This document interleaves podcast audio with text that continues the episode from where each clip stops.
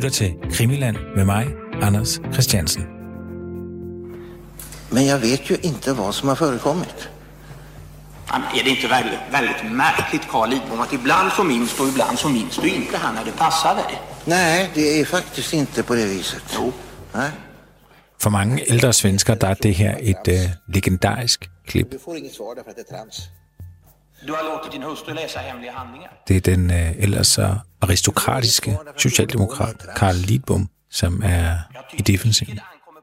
Det er han i forbindelse med en, en høring, hvor at øh, medlemmer af den svenske rigsdag, de skal prøve at finde ud af, hvad Karl Lidboms rolle var i det, som i dag er kendt som Ebbe Carlsen-affæren, som var en øh, parallel efterforskning af mordet på Olof Palme, som blev støttet af den svenske justitsminister.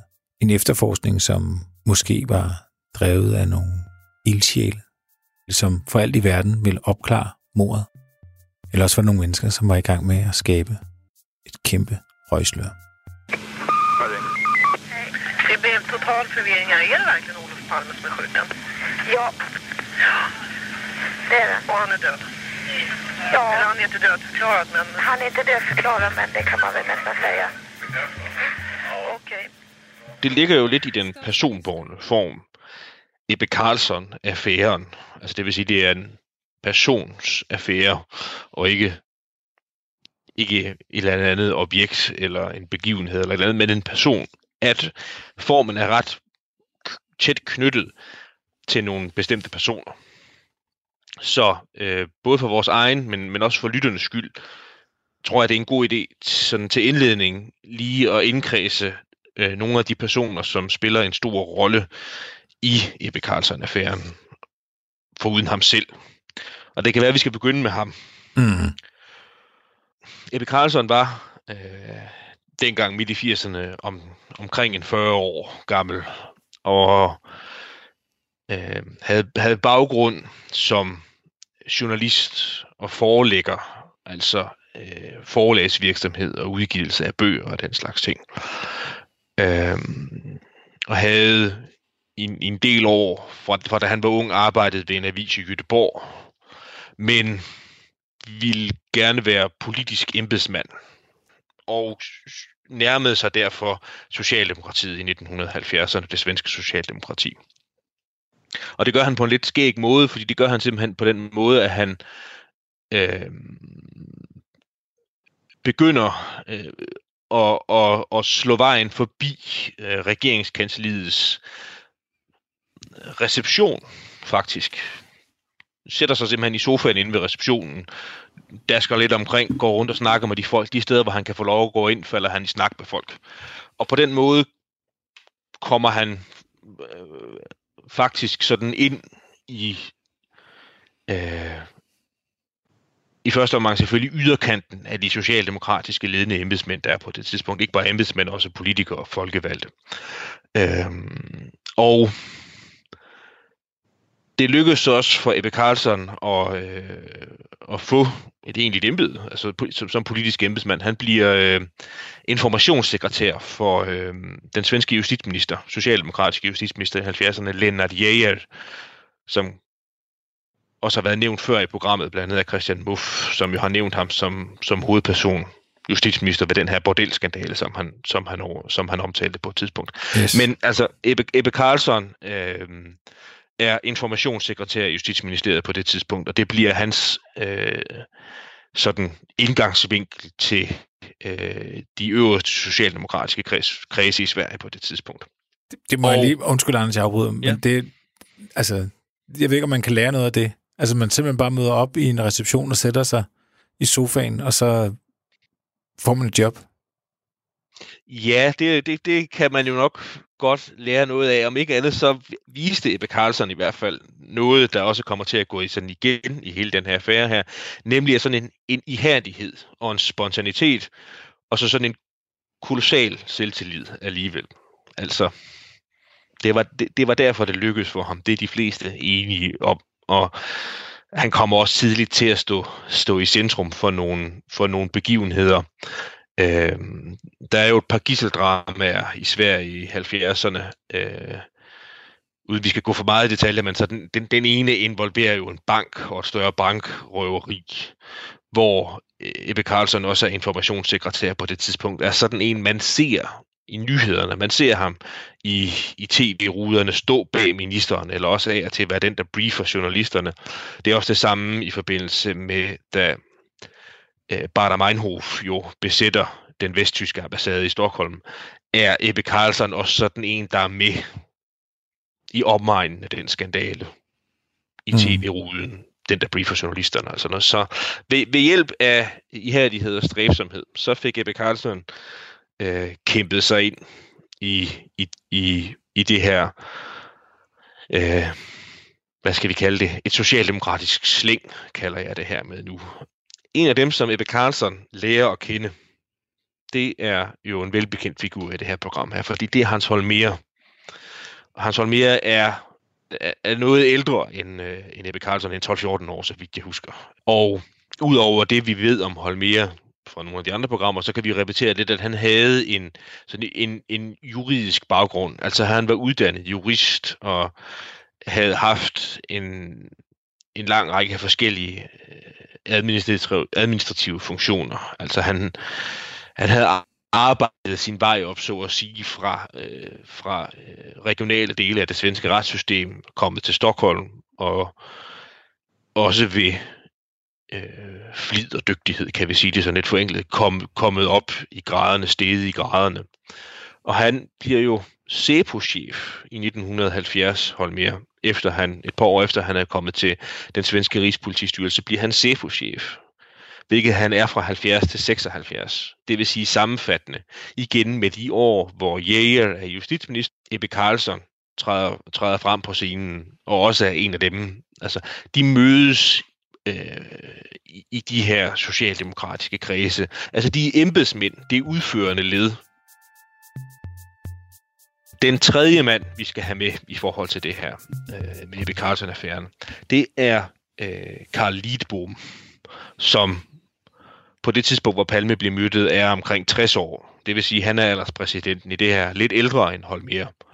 Og havde også en, øh, en juridisk baggrund. Øh, en relativt lang embedsmandskarriere bag sig. Han var en af dem, som blev opdaget af Tage Erlander, og faktisk også Olof Palme relativt tidligt, som øh, en, øh, hvis hvis evne og begavelser berettigede, at man fik hævet ham ind som politisk embedsmand. Og det blev han allerede omkring 1960, tror jeg. Øh, og han, mens, der hvor mens, mens Lennart Jæger er justitsminister fra 69 til 76, er Lidbom stedfortrædende justitsminister. Øh, det er igen sådan lidt en, en, en specifikhed, man har i, øh, i svensk statsadministration, at, at ministerne øh, typisk har øh, lidt øh, altså det, det minder jo, det, på sin vis minder det om en departementschef. Men en, en, en politisk departementschef, det er måske bedre at kalde øh, Lidbom det, i stedet for stedfratrædende justitsminister i 70'erne. Og han er så en af dem, der holder en nærmere politisk kontakt til Socialdemokratiet. Han sidder nogle år i rigsdagen, efter at Socialdemokraterne de taber jo valget i 76. Han sidder i rigsdagen øh, nogle år efterfølgende, men bliver så i 1982 øh, ambassadør i Paris. Øh, og det er også den stilling, han har, da Palme bliver myrdet, og også i årene efterfølgende. Altså han er, han er ambassadør i Paris indtil, indtil 92, tror jeg, i hvert fald først i 90'erne. Og så er der en anden vigtig detalje i forhold til hele Ebbe Carlsen-affæren, som man også skal huske på i forhold til Karl Lidbom. Og det er, at både i forbindelse med mordet på Olof Palme, men også i forbindelse med en anden begivenhed året efter, hvor det lykkedes for Stig Berling, som var en, øh, altså han havde været øh, KGB-agent, sovjetisk agent i Sverige, og han var, han var så blevet afsløret og fængslet. Øh, og han, det, det lykkedes for ham i 1987 på sådan lidt komisk vis, desværre, at flygte fra Sverige under en, en, en, en bevilget udgang lykkedes det ham at flygte. Og det var selvfølgelig problematisk, at en, øh, at en mand, der var dømt for meget, meget alvorlig spionage, kunne flygte fra Sverige. Og både i forhold til mordet på Olof Palme, men i forhold til ham, Stig Berlings flugt, var der en stor offentlig debat om, hvorvidt SEPO, altså den svenske efterretningstjeneste, havde gjort sit arbejde godt nok. Og noget af det, man så gjorde fra regeringens side, det var, at man nedsatte en kommission til at undersøge, øh, om SEPO fungerede godt nok. Og det gjorde man i 1987, og det var statsminister øh, Ingvar Carlsson, altså Olof Palmes efterfølgende, der personligt udpegede øh, lederen af den her kommission. Og det blev Karl Lidbom. Og noget af det, der var lidt specielt, det var, at øh, Lidbom, han fik øh, fuld adgang til al CEPUS materiale, alle dokumenter, rapporter og den slags ting, fik han i sin egenskab af formand for den her kommission adgang til. Mm. Så det er persongalleriet, det væsentligste persongalleri i Ebbe Carlson-affæren. Det er Ebbe Carlson selv, Hans Holmer og så Karl Lidbom. Karl Lidbom er en, en ny karakter i, øh, i den her i, i vores øh, programrække. Ja. Øhm, hvad, en, meget farve, en meget farverig en af, af slagsen. Altså, øh, Lidbom, han var sådan en, der kunne lidt af hvert. Det var ikke, han var meget, meget velanbragt som fransk ambassadør, hvis man skal være en lille smule stereotyp. Fordi udover at han kunne sproget, så var han også sådan en, der kunne øh, hugge halsen af en flaske champagne og øh, øh, holde charmerende øh, taler for de kvindelige gæster på ambassaden og alt den slags ting. Så han var sådan en rigtig, rigtig øh, levemand med sådan aristokratiske manerer. Så I fortsætter med at have et spændende persongalleri. Ja. Og så til selve det, øh, der så bliver Ebbe Carlsen-affæren. Altså, hvad er, det for en, hvad er det for en affære, man taler om?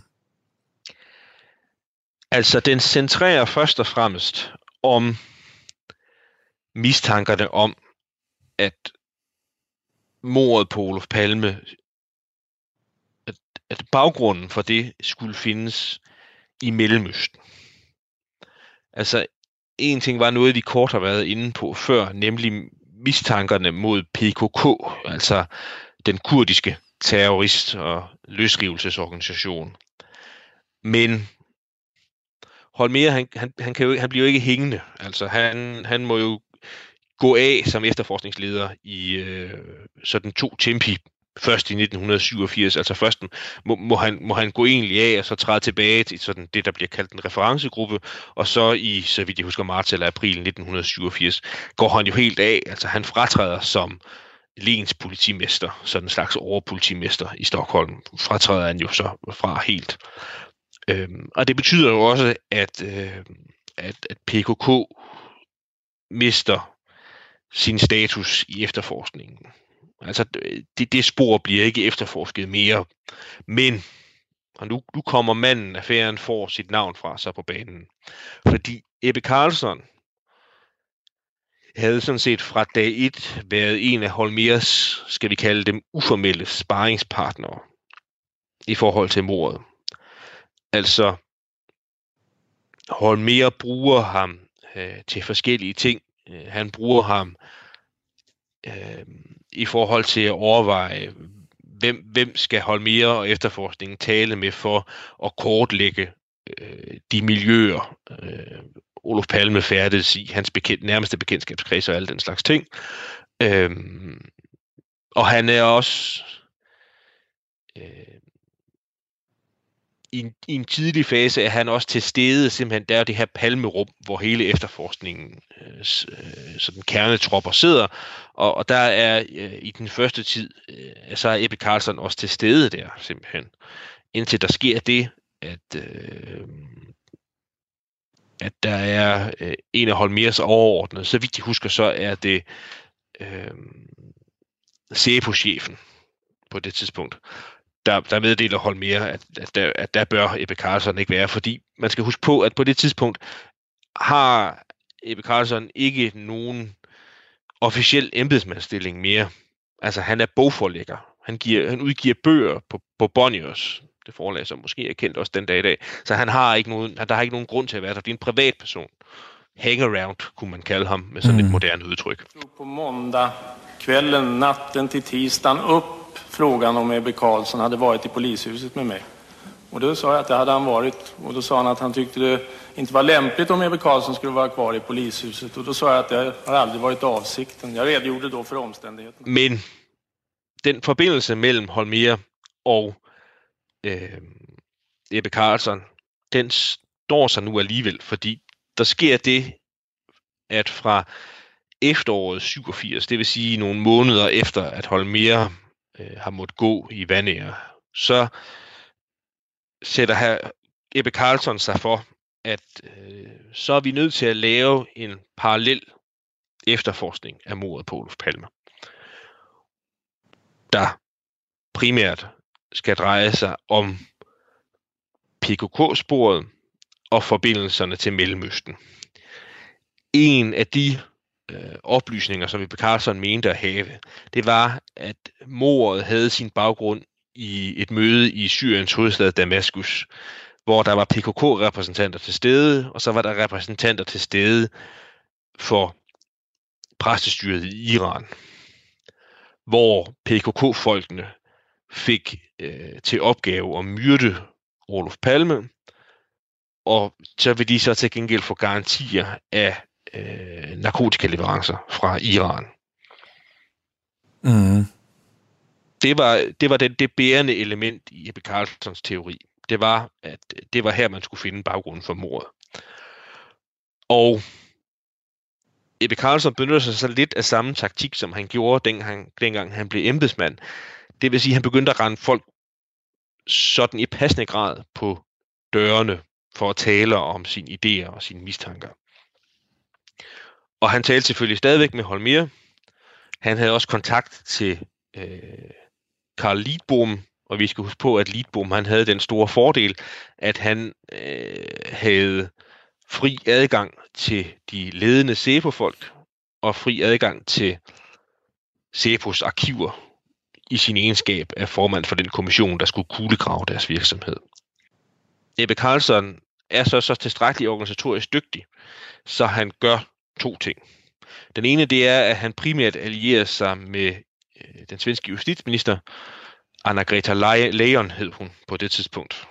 Øh, han beder simpelthen om foretræde for hende i første omgang en halv time, hvor han så vi kan forestille os billedet, at han har en planche med, hvor der står noget om, hvad det er, øh, hans mistanker består i, og hvad, hvor, hvor, hvor det er, han har dem fra. Øh, og, og, og de mødes så over, over af flere omgange, Ebbe Carlsen og så justitsminister Anna-Greta Leijon, og det øh, ender med, fordi noget af det, Ebbe Carlsen gerne vil have, det er, at han vil gerne have et, øh, så det er et anbefalelsesbrev fra Anna-Greta Leijon, altså hvor der står, at han er øh, på vegne af den svenske regering øh, udføre bestemte undersøgelser. Og det vil han, fordi der blandt andet er nogle folk i øh, England, han gerne vil i kontakt med, også folk i den engelske efterretningstjeneste. Så det lykkedes så til sidst også for Ebbe Carlson, blandt andet fordi, at han og Greta Leijon og Carlson, de kendte, de kendte hinanden også fra tidligere. Altså, Leijon havde også været øh, minister i de socialdemokratiske regeringer der i 70'erne. De kendte også hinanden privat, skal det siges. Altså, de havde svømmet rundt i samme vand, kan man sådan lidt forenklet sige. Mm. Og noget af det andet, Ebbe Carlson så også gør, det er, at han skal have nogle penge til den her operation her. Så han kender fra tidligere, der kender han øh, en øh, svensk milliardær, Thomas Fischer, som havde sådan visse kontakter med øh, Socialdemokratiet, det svenske Socialdemokrati. Og ham henvender han sig til og spørger, om han har lyst til at give et tilskud til det her arbejde her. Øhm, uanset hvor, be, hvor, hvor besynderligt det end kan lyde, så indviler Thomas Fischer. Han siger, jamen, øh, du kan godt få et forskud. Øh, øh, som, øh, så vidt jeg husker, så får han i første omgang en halv million, og får tilsavn om, at hvis han får brug for det, så kan han uh, trække op til, tror jeg, halvanden million svenske kroner eller et eller andet. Mm-hmm. Så han, han har altså forbindelserne i orden, og han har også skillingerne i orden. Og noget af det næste, Ebbe Carlson så gør, det er, at han skal jo også bruge nogle samarbejdspartnere. Og her kommer der nogle andre folk, vi har talt om før, ind i billedet. Sådan via stedfortræder, så får han øh, blandt andet været øh, K, politimanden K, vi har talt om før, Peola Carlson. Vi kan lige så godt navngive ham for nemhedens skyld, fordi det der er sådan set ikke noget hemmeligt i. For ham øh, knyttet til den parallel efter efterforskning, Ebbe Carlson har gang i, som sådan en slags øh, alt mulig mand, øh, livvagt for Ebbe Carlson, øh, sådan en, et, et bud, man kunne sende ud i verden. Det kan vi vende tilbage til lidt senere, fordi en af de andre, der får en sådan nogenlunde samme opgave, det er politimanden Ø, der dukker op igen. Karl Gustav Øsling, som jo på det tidspunkt har øh, travlt med at være øh, våbenhandler. Han har haft en god forretning, mens Holmer har været efterforskningsleder, fordi det er ham, der har leveret en masse af det tekniske isenkram, som efterforskningen af mordet på Palme åbenbart havde brug for. Det var sådan noget som øh, maskingeværer i kufferter og panserglas til palmerummet og alle den slags ting. Det var Ø, der havde leveret det. Og han bliver også gennem en mellemmand rekrutteret til den her parallel efterforskning, som Vibe Carlson han har fået sat gang i. Så det er sådan noget af en, af en, af en personkreds.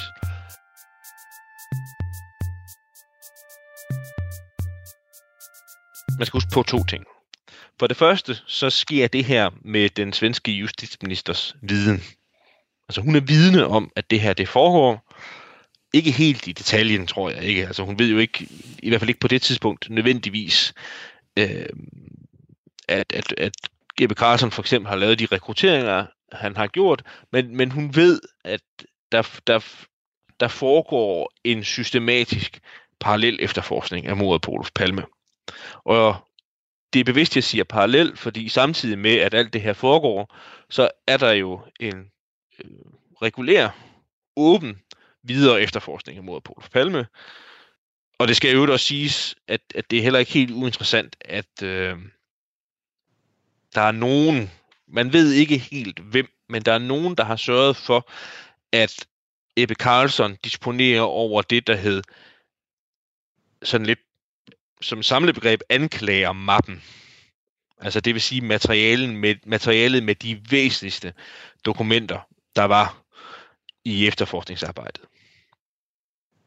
men det går meget op i logistik, fordi øh, noget af det, Ebbe Carlson meget, meget gerne vil have fat i, det er, at han vil gerne have fat i noget elektronisk overvågningsudstyr. Altså sådan, så man kan overvåge PKK'er i Sverige. Enten deres telefoner, eller deres hjem, eller færden, eller hvad det nu kan være. Men øh, det er han jo så nødt til at skaffe selv, fordi så vidt går velviljen trods alt ikke fra, det, fra, fra politisk hold. Altså han kan ikke gå op til den svenske justitsminister og sige, må du ikke være venlig at sætte mig i forbindelse med CEFO, jeg skal gerne bruge noget af deres udstyr til at overvåge folk. Det gør han dog trods alt ikke. Men han tager nogle af de penge, som Thomas Fischer øh, har skaffet ham, og så giver han øh, sine folk øh, igen lidt via mellemmænd, og det siger jeg for, for at understrege, at, at sådan en som Ø for eksempel, ved ikke helt, hvad det er, han er blandet ind i. Altså han ved ikke, hvad Carlsen går og foretager sig, men han får så sådan en slags entreprise, skal de kalde det, for at vide, vil du hjælpe os med at skaffe noget elektronisk overvågningsudstyr? Mm. Det samme gør sig gældende for, for K også. Altså, øh, vil, vil du være den, der hjælper med at få skaffet øh, det her øh, aflytningsudstyr til veje? Og det, som der så er nogen, der ved, det er, at der er en forretning i London, hvor man kan gå ind fra gaden og købe alt den slags ting her. Det, der så bare er problemet, det er, at det skal man så selvfølgelig have skaffet ind i Sverige, det her udstyr, man nu får øh, anskaffet sig.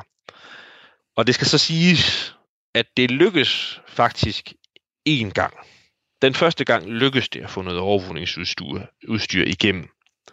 Men i slutningen af maj 1988, altså det vil sige, at den her parallel efterforskning har været i gang i ni måneders tid, så er to af vores tidligere bekendte, nemlig K og Ø, undervejs med sådan noget udstyr her. Og så vil trofaste lyttere være bekendte med historien, hvad der, er, der sker, at de lander i Kastrup Lufthavn, og så har de en Saab 9000 stående, hvor de ligger udstyret i, og så kører de til Helsingør for at tage færgeoverfarten til Helsingborg.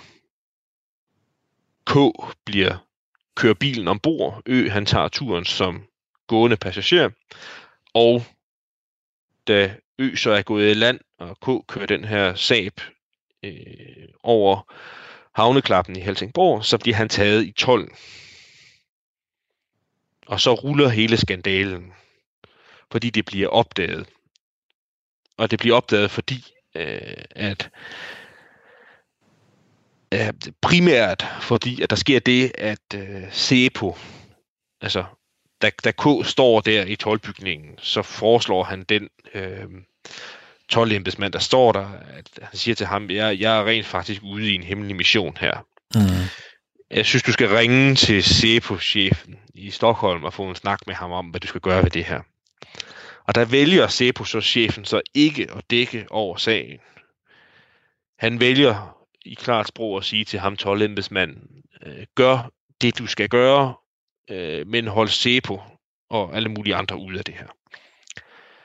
Og så ruller skandalen selvfølgelig, fordi øh, det, det kommer til offentlighedens kendskab, også i forlængelse af den svenske offentlighedslov, men også i forlængelse af noget andet interessant. Og det er, at den dag, hvor Ø og K er undervejs fra London til Kastrup og Helsingborg og videre til Stockholm, der er der en journalist, der har fået en nys om, hvad det er, der foregår. Så faktisk, mens de bevæger sig, så begynder han at ringe rundt til nogle af de Øh, folk, der har været indblandet, justitsminister Anna-Greta Leijon, SEPO-chefen osv., og forhører sig ad om de rygter, han har hørt, som stemmer ret og nøje overens med det, der foregår, om de kan have deres rigtighed. Det, der så sker efterfølgende, det er sådan set, at alt det, vi her har siddet og refereret nu, det, det bliver jo smurt ud over de svenske aviser og den svenske offentlighed i løbet af 1988. Og lægeren måtte afgå som justitsminister kort tid efter. Og der blev, blev faktisk ført øh, med retssager, altså sådan, på, baggrund af det mest lavpraktiske var selvfølgelig, at man havde, man havde, man havde indført ulovligt udstyr til Sverige. Øhm, og det fik konsekvenser for, øh, for blandt andre Ø og K. Øhm, men noget af det, som øh, var blevet gjort i hele den her Ebbe Carlson-affære, som helt utvivlsomt var ulovligt, det var, at man havde foretaget rumaflytning. Altså man havde simpelthen anbragt overvågningsudstyr i lokaler og folks private hjem. Og det var øh, ikke bare forbudt, men meget forbudt i Sverige på det tidspunkt at gøre det. Mm. Altså det var også vanskeligt selv for efterretningstjenesten at få lov til at gennemføre sådan noget rumovervågning. Altså man måtte gerne over, over aflytte folks telefon, eller man måtte ikke gerne, men det var muligt at aflytte folks telefon. Men det var svært at få tilladelse til at foretage rumaflytning. Og det var noget af det, øh, der var blevet gjort øh, i forbindelse med den her parallel efterforskning. Hvor øh, sådan en som Hans Holmer blandt andet øh, var blandet ind i de dispositioner, der gjorde, at, at folkene havde gjort det. Så det blev, det blev til en meget, meget stor skandale i Sverige. Først på plan, bokforlæggere Ebbe Karlsson. Och jag hälsar dig välkommen. Jag står för min homosexualitet. Jag brukar inte göra någon hemlighet av den, eftersom jag anser mig leva i ett land som präglas av liberala värderingar. Og, og, og man kan sige, i forhold til øh, Ø, så, så kan vi jo takke skandalen for, at, at man ved så meget om, om hans gørnerladen. Sådan. For det er jo den forbindelse, at de renser Øs lejlighed. Ja, det, det er simpelthen fordi, han, han er indblandet i, i varesmuglingsdelen. Ja. Så gør det, det, det, den svenske tolladministration det, at de renser hans hjem og finder så, at det de her varer her, vi har gået igennem, altså alle de her våben, han har liggende, al den ammunition, han har liggende, herunder øh, ammunition af samme type, som Palme blev myrdet med, og meget, meget andet. Ja, postkortet, som vi har snakket så meget om, og, Ja. og billederne, hvor han står og, og hejler sammen med, med G. Net, netkortene, for nu at supplere yderligere også, altså netkortene over, over, over telefonnettet i Stockholm, finder man også. Så det er fuldstændig rigtigt. Det er på grund af, at Ø er blandet ind i det her, at, at vi, vi ved en del om ham. Prøv lige at fortælle om dit netkort, det har du ikke sagt så meget om. Øhm, altså det, det Ø har liggende, jeg, jeg, har, jeg har selvfølgelig ikke selv set, hvad han har liggende, men jeg har, jeg har kun øh, hørt refereret, hvad det, hvad det var, han havde liggende. Det er, at altså, det analoge telefonnet løber jo, øh, altså det, er jo- det er jo kabler, der ligger i jorden. Det er øh, kabler, der bliver fordelt ud fra sådan nogle kabelfordeler-bokse, der står øh, forskellige steder. Altså det vil sige, øh, hvis man har et, et, et kort over, hvor, hvor øh, telefonlinjerne befinder sig, og hvor de forskellige telefonskabe, om man så må sige, står, så kan man finde ud af, hvor en bestemt abonnents linje befinder sig. Og det var sådan nogle kort ø, han havde liggende. Det vil sige, man må formode, at hvis man har ville ønske at overvåge nogens telefon, så har Ø haft det materiale, der har været nødvendigt til at, at, at, at, at så finde ud af, hvordan man gjorde det. Det var i øvrigt sådan... Øh, telefonnettet var ret lavpraktisk dengang, så det, det kunne lade sig gøre på ret simpel vis. Jeg taler ikke af personlig erfaring, men, men øh, altså, der er jo... Det, det, det er kommet frem, at øh, det, det man sådan set bare skulle gøre, hvis man vil overvåge en telefon på det tidspunkt, det var, at, at øh, altså, øh, øh, kablerne sad bare skruet fast inde i sådan et skab. Så hvis du for eksempel ville afløse Olof Palmes telefon, lad os nu sige det, så skulle du finde ud af, hvor han havde skabet henne.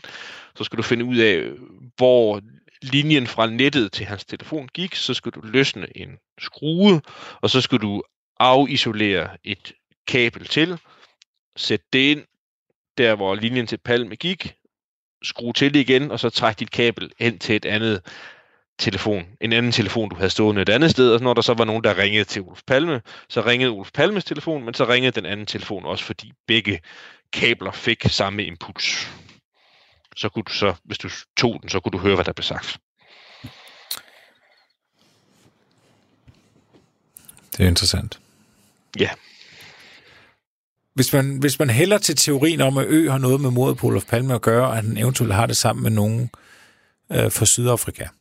Det vil sige ikke, at det er rigtigt, der er bare nogen, der hælder den retning. Så kan jeg jo sige, at i forbindelse med Ebbe Carlsen-affæren, der blev Ø jo også taget i, så at sige, at nogle af de, noget af det udstyr, han skulle levere, havde han jo egentlig skrevet øh, den øh, sydafrikanske ambassade på som, som modtager.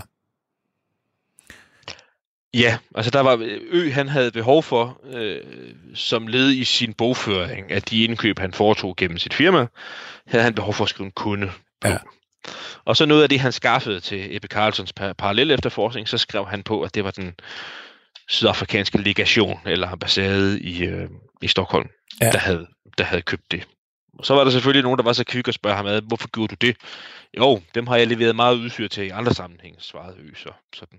Ja, så han har, han har i hvert fald arbejdet med, med Sydafrika. Og så også bare en lille ting, og det er jo ikke noget, der beviser noget som helst. Men i forbindelse med rensagning af lejligheden, så har jeg bare lige stusset over, at ud over postkortet og de hejlende kort og alt våben og ammunition og, og de her netværkskort, så var der også fire diamanter til en værdi af 200.000 kroner. Ja, det kan jo også pege i retning af sydafrikanske kontakter. Altså, hvad, hvad siger man øh, normalt, at mellem halvdelen og tre fjerdedel af verdens diamantproduktion kommer fra et bestemt land, nok i endnu højere grad dengang end, end nu, og det var jo Sydafrika. Så sådan rent matematisk, så kan der være et godt bud på, hvor de kom fra. Ja. Men, Men øh, vi ved det jo ikke. Men øh, Nej, vi ved det. Vi sidder og gætter løs.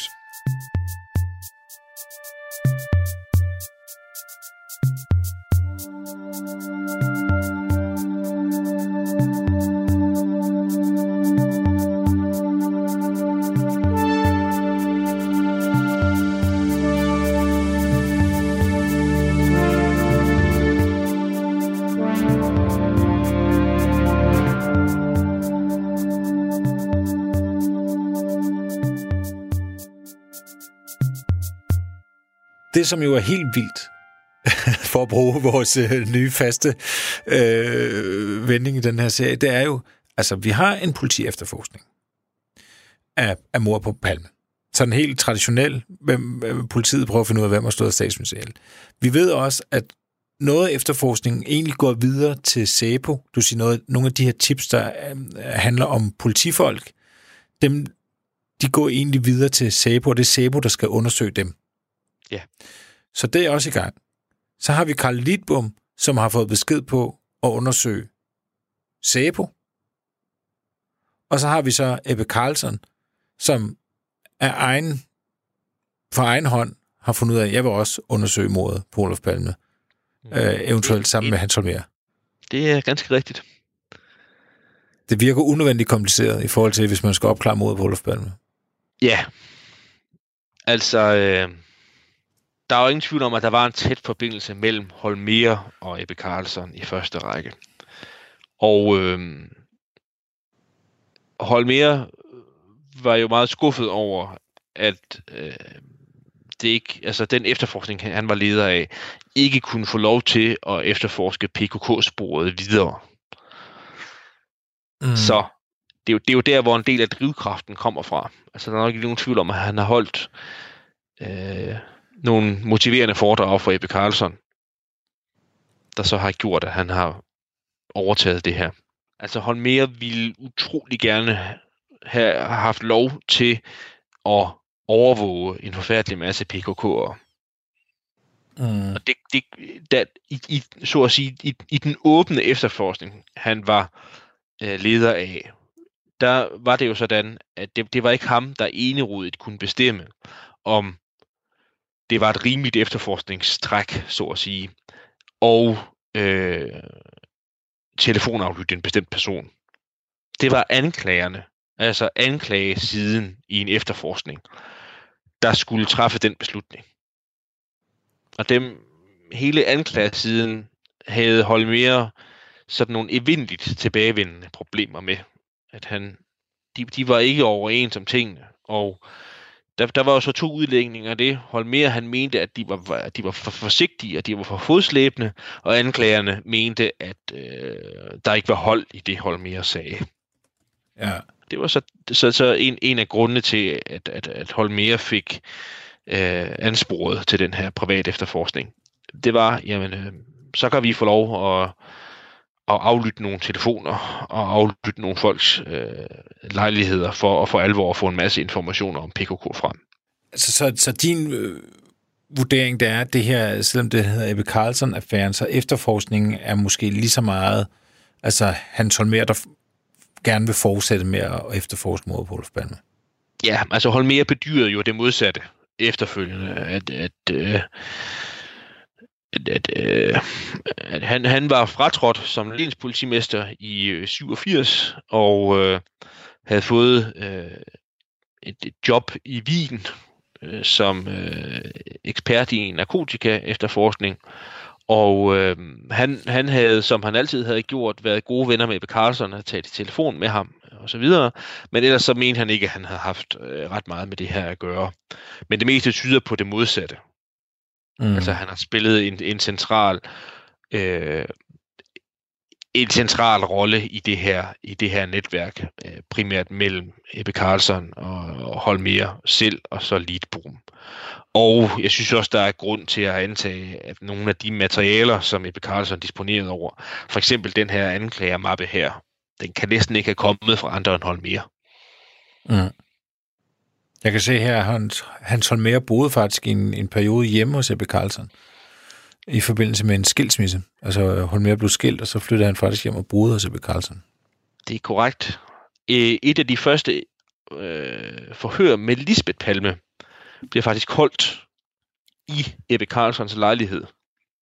Fordi Holmer jo, som du siger, ikke, ikke havde Øh, noget sted at bo, fordi han var ved at blive skilt, og fordi han jo også selv mente, at han skulle have det, han kaldte for en sikker bolig, altså at han skulle have stillet en, en, en bolig, sikret bolighed til rådighed som leder af efterforskningsledelsen. Så boede han hjemme hos Ebbe Carlson, og der blev det forhør med Lisbeth Palme afholdt. Det minns jag inte heller, inte mig. heller, nej. Börjar du bli gammal, Carl Lidbom, eller vad är det? Ja, Du har aldrig funderat på att investera i en fickalmanacka? Förlåt? Du har aldrig funderat på att investera i en fickalmanacka? Nej, det tycker jag ska vara djärvt. Nej, det där, det, den där frågan är bara trams. Du får inget svar därför att det är trams. Altså, hvis jeg skal sådan prøve at referere, hvad, hvad man mener i dag, og med man så sådan et, et tværsnit af alle dem her, der har beskæftiget sig med den her sag her efterfølgende, så er der selvfølgelig for det første enighed om, at det var, en, det, det sådan var, var helt uantageligt, at man, man, man simpelthen havde en parallel efterforskning. Altså en, en, en, en, en godkendt parallel efterforskning, der, der foretog sig nogle af de ting, de gjorde. Og, og det kan man så også belyse ved at sige, at nogle af de indblandede, de, de fik jo domme for ulovlige overvågning og for ulovlige smuglerioperationer. Det kostede nogle embedsmænd øh, deres stillinger, det kostede Anna-Greta Leyen hendes ministerpost, og i øvrigt også hendes politiske fremtid. Altså, hun var virkelig en af de øh, fremtrædende stjerner på det tidspunkt. En, man spåede kunne være blevet statsminister efter Ingvar Carlsson og den slags ting. Og det ødelagde simpelthen hendes politiske karriere. Mm. Noget andet, jeg godt synes, man kan overveje, det er øh, i hvor høj grad, at de sådan tre hovedsageligt involverede, de i virkeligheden selv troede på det, de gjorde. Altså var det en, en videreførelse af det, øh, jeg i hvert fald selv øh, tidligere har kaldt det at lede efterforskning på bilspor. Altså vidste de godt, at det, de efterforskede, det var uden substans, men at de kunne finde en, så at sige, falsk forklaring på mordet på Olof Palme ved at gå af den vej. Hvorfor siger du det? Jamen, altså var det jo så det, det, det man kunne kalde i andre sammenhænge, så kalder man det til med et engelsk udtryk for et cover-up. Altså det vil sige øh, at finde en, en, en, en falsk forklaring, som de involverede godt vidste ikke var sand, og som så kunne bruges for eksempel til øh, at få sat et punktum efter mordet på Olof Palme, og få øh, slip af med en masse ubekvemme elementer, der befandt sig i Sverige. Men, øhm, men Anders, hvad er det, der får dig til at tro, at de ikke tror på det? Det er, fordi der er simpelthen så lidt substans i de mistanker, de har. Jeg synes selv med den bedste vilje, når man undersøger øh, det grundlag, der var for, øh, at, øh, at de indblandede gjorde, som de gjorde, så er der ikke ret meget at komme efter. Altså, jeg fik refereret noget af det, der motiverede Holmers efter, altså interesse for at efterforske PKK-sporet oprindeligt. Og jamen, altså, det, det, det var en, en et bogcafé og tilholdssted på David Barkers gata. Det var nogle kryptiske telefonsamtaler, som i øvrigt med den allerstørste sandsynlighed havde at gøre med øh, det PKK gjorde, når de optrådte sådan, optrådte sådan konspiratorisk. Det vil sige, at det drejede sig om øh, afstraffelse og henrettelse af nogle afhopper i Hamburg. Mm. Altså det rent faktisk var det, de talte om. Øhm, vi ved jo ikke, altså der er ikke noget som helst, der tyder på, at, øh, at hvis du tager vidnernes beskrivelse af, hvordan gerningsmanden så ud, så er der ikke noget som helst, der peger i retning af, at han skulle være en sydlænding eller en person fra Mellemøsten. Mm. Hvis vi går så vidt som til at acceptere den mand, der blev set uden for Gran, og som muligvis forfulgte ægteparet Palme øh, ned forbi øh, den, altså den øh, pølsevogn, vi har talt om før, altså den, den mand, der skygger dem. Der er heller ikke noget, der tyder på, at den, den person var fra Mellemøsten overhovedet. Øh, så det, altså, der er ikke så meget substans i, i de mistanker, som de har fremlagt. Og så er der selvfølgelig nogen, der har, øh, der har spekuleret i, og den jeg refererer her, det, øh, det, det er jo sådan set ikke nogen hemmelighed. Altså, det er den, den bog, vi også har talt flere gange, den rigtig gode bog, der foreligger på dansk, af Jan Bundesson, øh, som også har, det har et, et, et, et, et, et rigtig godt sammenfattende kapitel om Ebbe Carlsson-affæren. Men han antyder for eksempel i sin bog, at, at Ebbe Carlson og Hans Holmer og Karl Lidbom kan have været vidne om, hvad der rent faktisk skete, og ment, at øh, det, der rent faktisk skete, var øh, så kontroversielt, så de ville endnu gå meget, meget langt øh, for at konstruere en falsk forklaring. Altså, det kan godt undre i dag, synes jeg, når man ser tilbage, hvad, hvad det var for nogle psykologiske mekanismer, der gjorde, at, øh, at, at, at, at ikke bare de tre, men så mange andre satte sig meget over styr personligt, politisk, professionelt ved at gøre, som de gjorde i den her affære her. Altså kan det vidne om noget andet i stedet for? Jeg ved godt, det, det er selvfølgelig det er ren, ren spekulation. Jeg synes bare, det er svært at, at forstå i dag, hvor, hvorfor at øhm, det, jeg, jeg, altså, hvis, det er jo igen, det er jo en bedømmelse af, hvad, hvad for et indtryk gør personer på en. Jeg har ikke mødt nogen af de involverede her personligt. Man kan se dem, man kan se interview med dem. Jeg, jeg vil, vil anbefale, hvis det her det interesserer en rigtig meget, så skal man overveje at se øh, de her øh, de her forhør, der bliver afholdt i forfatningsudvalget i den svenske rigsdag. Fordi der, der kan man virkelig se de involverede sådan i, i fuld bigør, havde jeg snart sagt. De skal forklare, hvad de har gjort, og man kan se, hvad det er for nogle mennesker. Og det vil i hvert fald være forkert at kalde de, de her øh, personer, øh, primært Holmer, Ebbe Carlson og Karl Lidbom, det er jo ikke ubegavede mennesker. Mm. Og dygtige, vedholdende mennesker. Folk, der havde øh, jo, jo gjort karriere og nået høje embeder. Og hvorfor kaste de sig ud så i sådan et hovedløst eksperiment som det her? Det, det, er, det, det er det store spørgsmål øh, den dag i dag, synes jeg, når man ser tilbage på det her. Og et spørgsmål, der ikke er besvaret fuldstændigt. Mm, og de er jo alle tre øh, desværre døde jo. Øh, Lidbom døde i, i 2004. Ebbe Carlsen, han døde jo af AIDS. Ja. Øh, og Holmer har vi også været inde på, han er, han er også død. Ja. Og jeg tror nok, retfærdigvis det så skal siges, at, at altså, Leon for eksempel lever jo endnu, og Ingvar Carlsen lever også endnu, og de har også, de har også udtalt sig om, hvad de vidste om det her. Og jeg, jeg, jeg tror, at man trods alt i dag må, må gudskrive dem det, at, øh, at det, de, de begik simpelthen en bedømmelsesfejl. Altså, hver dag bliver øh, det, det, det er der mange mennesker, der gør, men hver dag bliver, bliver politikere, ministre, fremtrædende minister præsenteret for utrolig mange oplysninger og mange ting, de skal tage stilling til i løbet af en dag.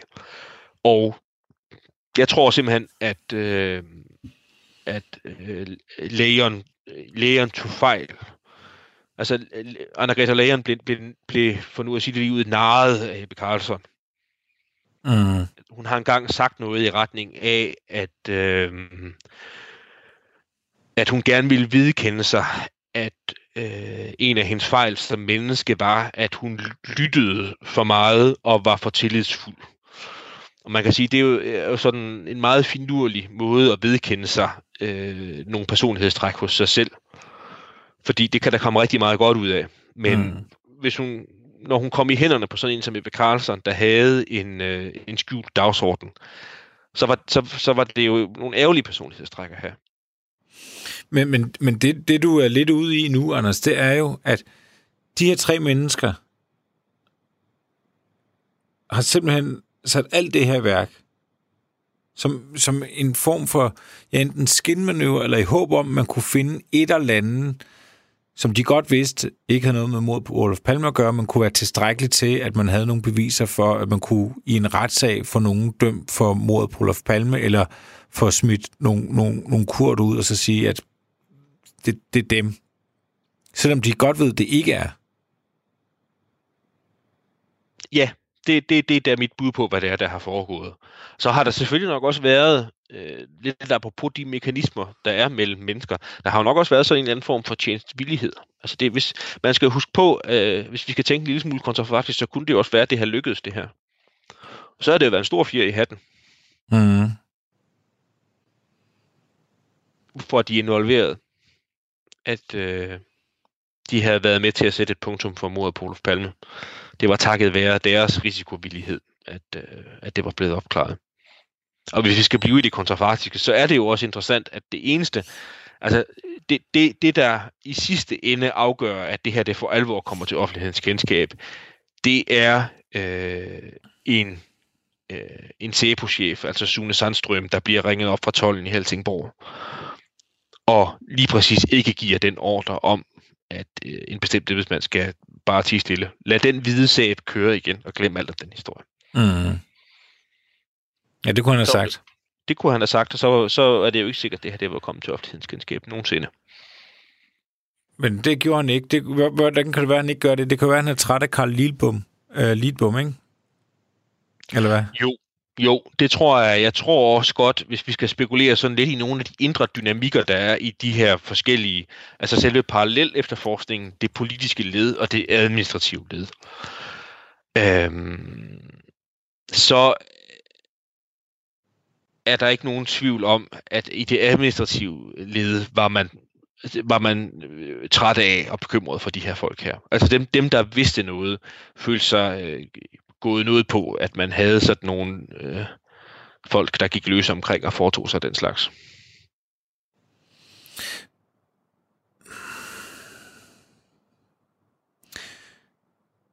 Altså, det, det, det som man jo gerne vil have svar på, øh, og som jo er det helt store spørgsmål, hvad er det så for en viden, de har, der gør, at de vil sætte alt det her i gang, for at den viden, de så i givet fald har, ikke skal komme frem? Ja, det ved vi jo i sagens natur ikke. Altså, de, det er jo- er jo et tankevækkende faktum, at to tredjedele af øh, den inderste del af Ebbe Carlsen-affæren, nemlig Hans Holmer og Karl Lidbom, har jo ovenikøbet til citat øh, sagt nogle lidt bekymrende ting om mordet på Olof Palme. Den, den ene er jo den, øh, som jeg også hørte Brian Sauberg øh, gengive i, øh, i den forgangne udsendelse, nemlig at det var at, at øh, det svenske samfund vil skælve i sin grundvold, hvis sagen om hvis sandheden om mordet på Olof Palme kommer frem. Det skal Hans Holmer have sagt. Hmm. Karl Lidbom skal have sagt, at øh, det er bedst for alle parter, hvis mordet på Olof Palme aldrig bliver opklaret.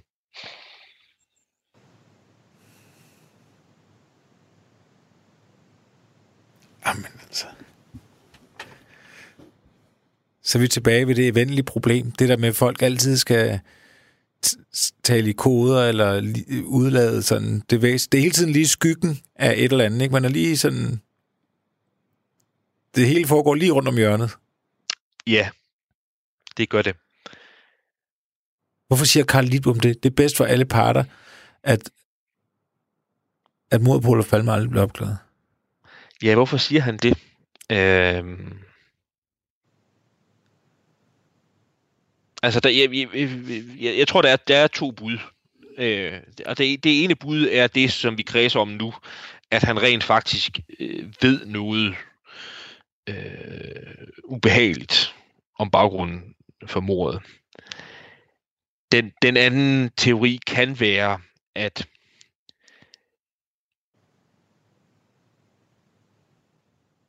noget af det, øh, Lidbom gik, gik meget op i, øh, i øvrigt også de to andre, men mest Lidbom, det var det spørgsmål om, om den svenske efterretningstjeneste kunne have gjort noget for at forhindre mordet på Olof Palme. Og øh, det, det, det mente Leadboom og de, an, de to andre, at øh, det, det kunne man nok godt stille det spørgsmål, om de havde gjort eller ej. Jeg, jeg er ikke helt sikker på, om jeg er enig med dem eller ej. Jeg hælder til at være uenig med dem. Men øh, altså det Leadboom så ville, ville være inde på, det var, at, øh, at at der var nogen, der, var- der var nogen, der havde svigtet deres opgave simpelthen. At, at, at den, den, det store tillidstab, der vil være ved, at, øh, at offentligheden bliver gjort bekendt med, hvorfor det kunne lade sig gøre med Olof Palme, vil, vil være, næsten være mere alvorligt. Men jeg tror ikke på, at det er det, han mener. Bare lige for at. Jeg, jeg, jeg, jeg, tror, at, jeg tror, han ved et eller andet, som han ikke vil ud med.